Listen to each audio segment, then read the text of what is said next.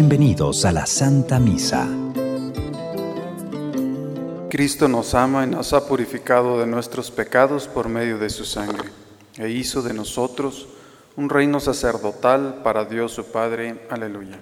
Aleluya, aleluya. El Espíritu Santo les enseñará todas las cosas y les recordará todo cuanto yo les he dicho, dice el Señor.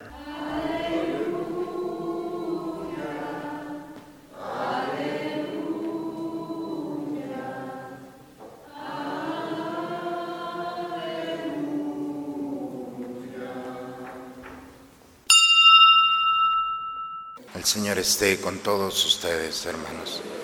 Proclamación del Santo Evangelio según San Juan. En aquel tiempo le preguntó Jesús a Simón Pedro, Simón, hijo de Juan, ¿me amas más que estos? Él le contestó, sí Señor, tú sabes que te quiero. Jesús le dijo, apacienta mis corderos. Por segunda vez le preguntó, Simón, hijo de Juan, ¿me amas? Él le respondió, sí Señor, tú sabes que te quiero. Jesús le dijo, pastorea mis ovejas. Por tercera vez le preguntó, Simón, hijo de Juan, ¿me quieres? Pedro se entristeció de que Jesús le hubiera preguntado por tercera vez si lo quería y le contestó, Señor, tú lo sabes todo, tú bien sabes que te quiero. Jesús le dijo, apacienta mis ovejas. Yo te aseguro, cuando eras joven tú mismo te ceñías la ropa e ibas a donde querías. Pero cuando seas viejo extenderá los brazos y otro te ceñirá y te llevará a donde no quieras. Esto se lo dijo para indicarle con qué género de muerte habría de glorificar a Dios. Después le dijo, sígueme. Palabra del Señor. En la primera lectura, hermanos, vemos un, un discurso entre funcionarios y el rey. Festo, delante del rey Agripa, le dice, pues aquí tengo un preso, eh, se llama Pablo, me lo dejó Félix, el anterior a mí, y está acusado y realmente no le entiendo cuál es el problema. La acusación que tiene es sobre un tal Jesús ya muerto que Pablo asegura que está vivo. Es el gran problema de Pablo. O sea, en labios de un pagano, en labios de un hombre que no cree en Dios, la expresión que identifica al cristiano. Cristo está vivo, no está muerto. Ese es el problema de este mundo y es el problema que tiene Pablo y por eso está encarcelado. No podemos entender, hermanos, a un hombre golpeado, encarcelado, enfermo, abandonado, y que siga de pie proclamando el mismo misterio que está viviendo, esa verdad que nada ni nadie, ni las circunstancias más difíciles pueden hacerlo. Ese que ustedes creen que está muerto, está vivo.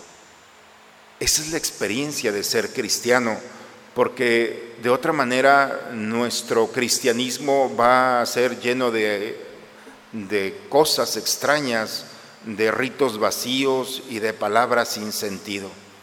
El cristiano es el que tiene la certeza de Pablo, Cristo está vivo. Y esa verdad no me la puede arrancar nada ni nadie. Y cuando esa certeza desconcierta aún aquellos que nunca habían escuchado de ese problema de un tal Jesús, que unos dicen que está muerto, pero este dice que está vivo. La experiencia de Cristo vivo, hermanos, la encontramos en el Evangelio el día de hoy. Jesús, después de la resurrección, se presenta a los apóstoles y le dice a Simón, Simón, hijo de Juan, ¿me amas? Te quiero. No, que si me amas por segunda vez, apacienta mis ovejas, pastorea mis ovejas, me amas, te quiero. Bueno, hombre, por tercera vez, ¿me quieres? Y dice que Pedro se puso triste, Señor, tú lo sabes todo, tú sabes que te quiero. ¿Por qué Jesús le pide tres veces? ¿Por qué le hace esta pregunta a Pedro tres veces? Pues porque Pedro lo había traicionado tres veces. Y Jesús no se presentó con Pedro en su historia, en su pasado, para recriminarle y tocar la herida. La herida del pasado de Pedro es tocada con amor.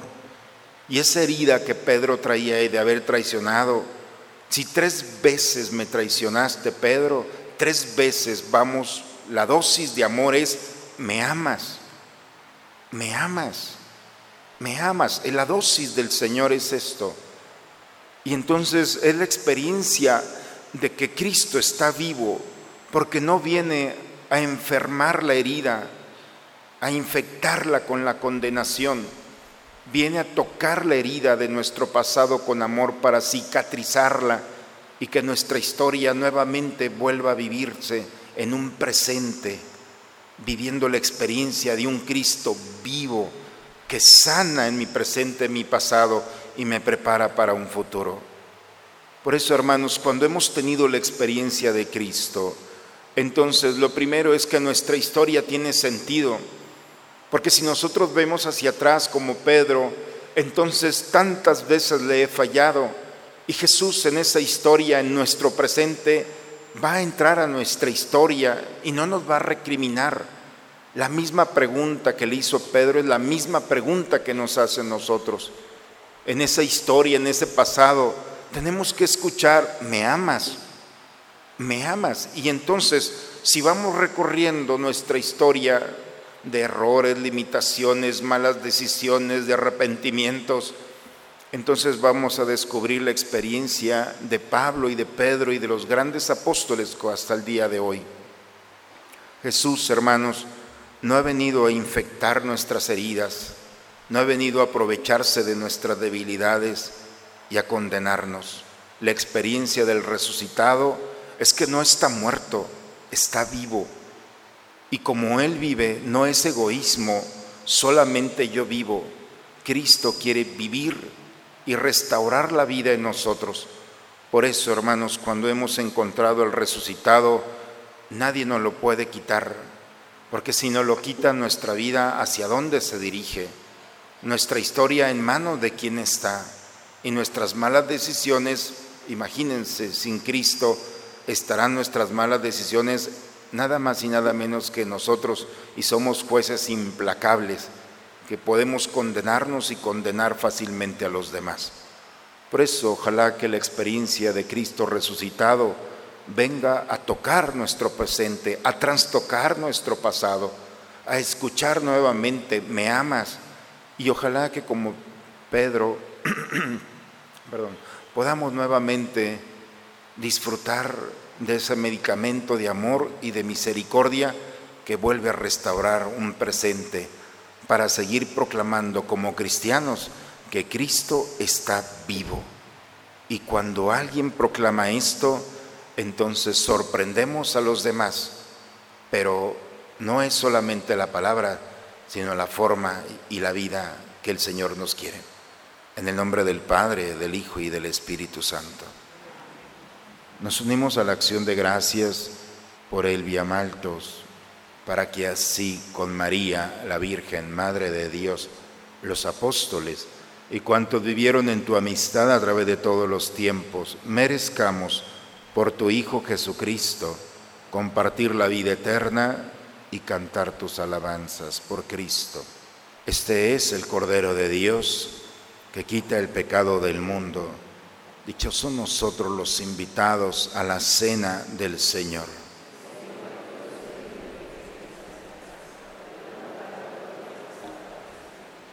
Antífona de la comunión. Cuando venga el Espíritu de la verdad, dice el Señor, Él los guiará hasta la verdad plena. Aleluya. Fortalecidos con los sacramentos pascuales, te rogamos, Señor, que quienes celebramos la memoria de la Madre de tu Hijo, manifestemos la vida de Jesús en nuestra carne mortal, por Cristo nuestro Señor. El Señor esté con ustedes, hermanos.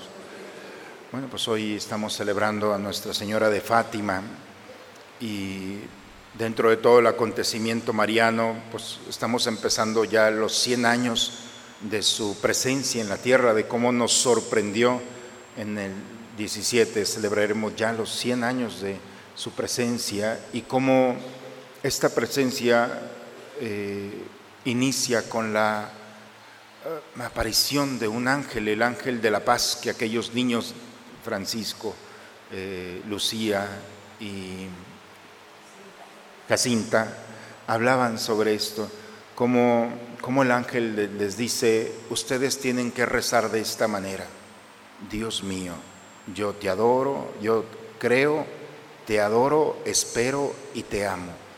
Te pido perdón por los que no creen, no te adoran, no esperan y no te aman. Basta. Fueron dos años de preparación para el acontecimiento de la Virgen. Este ángel de la paz que enseñó a orar a unos niños, ojalá que el día de hoy también preparemos estos 100 años de la Virgen con esta oración tan sencilla, disponiendo las condiciones para que nuestra Madre nuevamente vuelva a traernos la experiencia, la frescura de su Hijo a nuestra vida. Que ella nos atienda, nos consuele y nos conceda la gracia de caminar bajo su intercesión y su protección. Pues hermanos, que en este día pongamos sobre todo nuestra vida, nuestra historia en las manos de la Virgen. Ha salvado a muchos, entre ellos al Papa. ¿Cuánto más puede ser por nosotros que intercede continuamente por cada uno de aquellos que nos refugiamos en ella?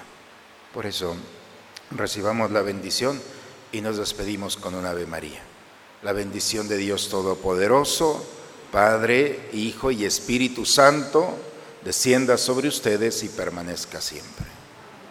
Dios te salve María, llena eres de gracia.